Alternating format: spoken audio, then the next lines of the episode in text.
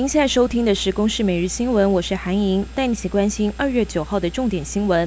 首先关心疫情，继三天零本土确诊之后，今天指挥中心宣布再添一例，是布桃群聚感染中案八六三护理师的大姑，也就是日前去世案九零七的女儿。隔离期间曾经接受五次的采检，结果都是阴性。二月八号申请外出奔丧，由卫生单位安排到医院采检，今天确诊。而这起家庭群聚一家七口全部染疫。指挥中心日前宣布，我国确定在 COVAX 第一波的疫苗配送名单当中，预计拿到二十多万支的 AZ 疫苗。陈时中今天也提到，东洋跟港商雅各成争取辉瑞 BNT 疫苗代理权的争议。他透露破局的原因，分别是在授权期限内无法达成双方需要的条件，也强调雅各成谈判的时间是早于东洋，采购破局跟东洋无关。农历年前最后一个上班日，蔡英文总统上午在府内召开国安高层会议，会由蔡总统发表了四点谈话，包括台美关系、两岸局势等，强调两岸和平关键钥匙不在台湾，而是在中国手上。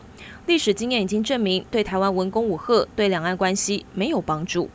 吸烟对身体有害，不少民众误以为改抽电子烟是比较健康，甚至还有人拿来希望能够戒烟。日前，北部就一名男子使用电子烟来戒烟，结果出现了身体不适，越来越喘。检查之后，确认是罹患了肺炎。